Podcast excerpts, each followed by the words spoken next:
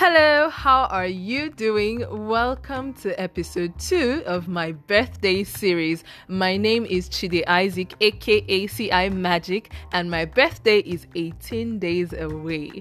Now, remember, my goal for sharing all of these stories with you is to share my learnings and let you see how I overcame certain things at different points in my life so that you can find a, a thing or two to implement in your own situation right. Um today in today's gist i remember in the last podcast i spoke about how i used to be shy how it affected me and how i came out of it. Now if you indeed listened closely to that episode you would remember that i mentioned that i would talk about what happened to me in primary one now, this episode will get its name in that spontaneous moment when Anchor asks me to name the episode. But for now, I will just say that today's episode is about bouncing back from what seems like a failure or setback. Um, I remember when my family moved from where we were living to Navy Town, Navy Town in Ojo. I had completed nursery 1 and 2. Now I was supposed to start primary 1, but Nigerian Navy Primary School said they couldn't admit me straight into primary 1. I had to go do nursery 1 and 2 again. So I was a little child, right? I don't remember if I felt strong very strongly about it. I just know that it was it didn't feel right. I didn't it wasn't right that I was in nursery 1 again because I had already done nursery 1 and 2 and I was in the same class as my younger sister. So that's all I remember. But I don't remember feeling, you know, very disappointed or very sad. But I know I felt this this isn't right. There's something wrong about this. I was older than almost everybody in the class, and I remember my nursery one teachers, Mrs. Anufooshe and Mrs. Wanyao. They didn't expect much of me at first, you know, that thing where you see this older child in class and you just assume, oh, they are not so smart, that's why they're in this class. But as time went on, they realized I was actually really smart, right? By nursery two, there was a bully in my class who made it his life's mission to beat me every single day. His name was Mba Jackson. No, I have forgiven him. So, Mba Jackson, if you're listening, know that I have forgiven you. I, you know, I didn't realize that I hadn't forgiven him until I was in secondary school. I think that day I was talking about something and um, I, I, I, I, was talking about what I had gone through in his hands, right, in nursery school, and I heard myself say, "Kai, I can't forgive, I can't forgive that guy," and I was shocked. Like, what, Chide? What did you just say? And there and then, in that conversation, I said it out loud. Mba Jackson, I forgive you. So, yeah, if you're listening to me, I forgave you a long time ago. But yeah, this is a story I, I like to share because it links up to something. So every day when I stepped out for break, I'll first get a beating from Mba Jackson before I go play at the swing or whatever. But somehow I didn't let it get to me too much. It made me not like going to school, but at the same time I liked school. So I was able to, you know, in spite of the fear of getting a beating, go to school and give my best still. So in fact, there was one day that I kind of fought back. Funny enough, another classmate of mine, Raji, had come to my rescue. I don't know if Raji will recognize me if he sees me or if I would even recognize him if I see him today, but I remember his name somehow. So Raji had come to rescue me, and Mba Jackson was beating him and beating me too at the same time. So Raji was on top of me getting a beating, and I just got frustrated, like, what's all this? So I pushed both of them off and I walked away. Like, I just walked off. Well, at the end of first term, nursery two first term, I remember my mom telling me that my teacher had informed her that they were going to organize an exam for me. So if I passed, pa- if I passed this exam, I would move to primary one in second term instead of continuing with nursery school. How did this happen? Well, my teacher had been diligent enough to inform the school that there was an Einstein in her class. well, let's just say it was obvious that I was not adequately challenged in that class. So the exam happened I passed and off I went to primary school in second term. Now I was put in primary 1C school too. My, my primary school was very big, both in terms of the physical mass and the number of students, right? So we had um, school 1 and school 2, primary 1 to 6 on both sides.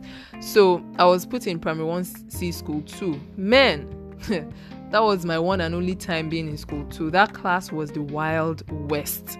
1C and 1B were always fighting. Goodness, I'm talking about people getting injured kind of fight. Like you would see blood on your classmates kind of fight. And then one day, the two bullies of the class came up to me to try and see if, you know, they could um, find if they could mess with me if I was one of if I was going to be one of their subjects. Now the shorter one was the boss, so he told his minion to kick me. Now all that was playing in my head was, eh, I am not going to have an Mba Jackson repeat. Never. So even though my heart was pounding so hard against my chest that I couldn't even hear myself, I stood my ground. I kicked him back. And I was like, see, you're not ashamed of yourself. It's this shorty that is controlling you. I will beat both of you together. And as soon as this short guy, I, I think his surname was Badmos because his older brother was late. I later got to know his older brother. I think when I was in primary four, yeah, or so. So he realized I was trying to sow discord in his team. So he was like, "Let's go, let's go, just leave her, let's go," and that was it. That was my first victory in primary school. That was my first victory in primary one C school too. Now, second term came and came to an end. We got our report cards, and I placed 20th position in a class of 60. Yeah, there were 60 people in my class. I couldn't go home. School was over, everyone had gone home, the whole place was empty, and I was just there hanging around and crying. Because how do I take a report card that says 20th home to my parents that I had been saying first at what second on my report card all this while? Now, somehow the gate man found me. I don't know why he was going th- through the school. He found me and he asked me what, what was I doing there and all of that. I showed him my report card and I was like, Where is your first term result? Why is your first term result not here? I explained to him that I had just joined the class and he, he encouraged me to go home. He told me my dad would be proud of me, blah, blah, blah. Funny enough, I go home and my dad wasn't exactly proud of me, but you know, he encouraged me. He told me it's um, he couldn't have expected me to just join primary one in second term and you know come out top of the class, but that he trusted me, I was going to do better and all of that. Third term came and I placed 16th. Again, I was very sad because I felt I had no excuse this time, right? But I wasn't as hard on, uh, on myself as the first time, you know, because you know how it is when something repeats itself, it doesn't give that sting like the first time. But then I realized that it was also prize giving day, that day in, in, in primary one, third time when we collected our report card.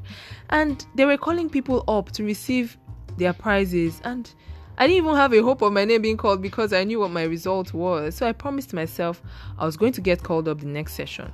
Now, primary two first term came and I placed first first position. And if you go to my Instagram, you would see a picture of me receiving my pri- my gift on prize giving day, primary two third term because prize giving day happened at the end of the session.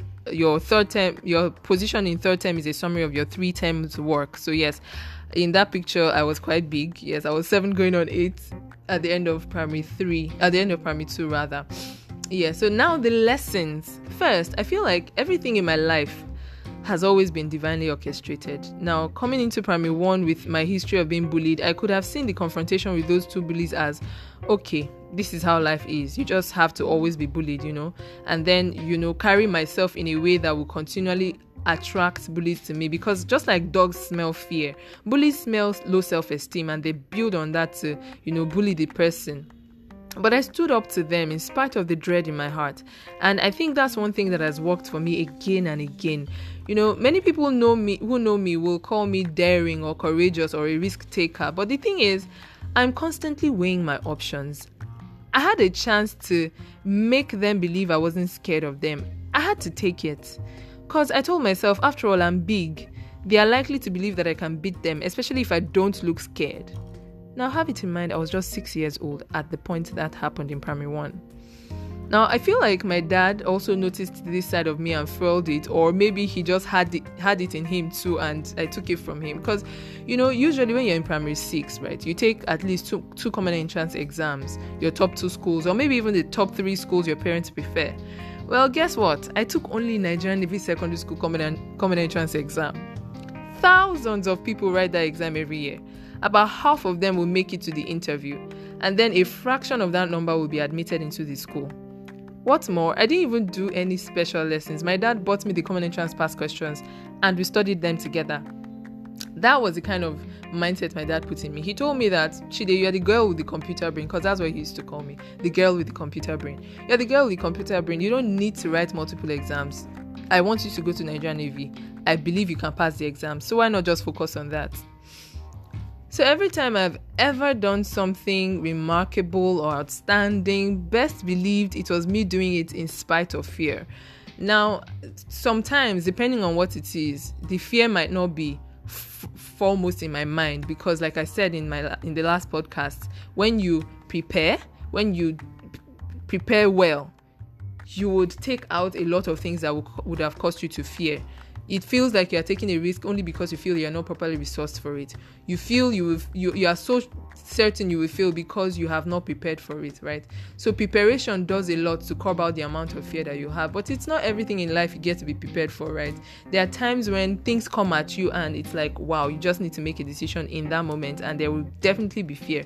But this is what helps what what has always helped me in such moments weighing my options. What happens if i don't take this leap I would fall with this, with the floor, or you know, whatever situation it is. I just weigh my options. So every time fear has crept into my mind, I weigh my options. And if I have the slimmest chance of doing it right or getting what I want, I take it. So when fear crept into my mind that day in JS one, when I was to give that speech, that that was what worked for me. I told myself, I am here already. Everyone is listening for what I have to say. I will either do great or mess up, but I have prepped to do great. So here goes. You know, another lesson from today's gist is the power of motivation, right? Remember in the last in the last podcast I spoke a little about motivation, but here is a clear example. I had seen people called up on prize giving day in that primary one third term, and I told myself I wanted to be called up the next prize giving day. So, and that motivation, I believe, is part of what took me from 16th position in primary one third term to first position in primary two first term. I was just a child. One will say I was an unconscious competent. You know, that's a term I learned from my coach in Phonics. It means to know something but not know that you know it. You know, you are eh, you are applying a principle, but you don't even know that you're applying a principle. Yeah. So there you have it. That's episode two of my birthday series. I was really hoping that I will be able to slip in one of the lessons I have learned from watching Michael Jordan's Last Dance on le- on Netflix, but um, that will come in eventually in subsequent episodes. I watched the last episode today, episode 10, and I think I'm going to watch it all over again because trust me, there's a lot to learn from that series. Um, if you haven't watched it already, I think you should. Um, in the next episode, you won't be hearing my voice alone. Uh, there will be someone with me on the podcast. Until then, I remain yours sincerely, Chidi Isaac, aka CI Magic. My birthday is on the 27th. My birthday is 18 days away, and I am excited. Um, yes, I still plan to give out gifts, even as I anticipate receiving gifts from you.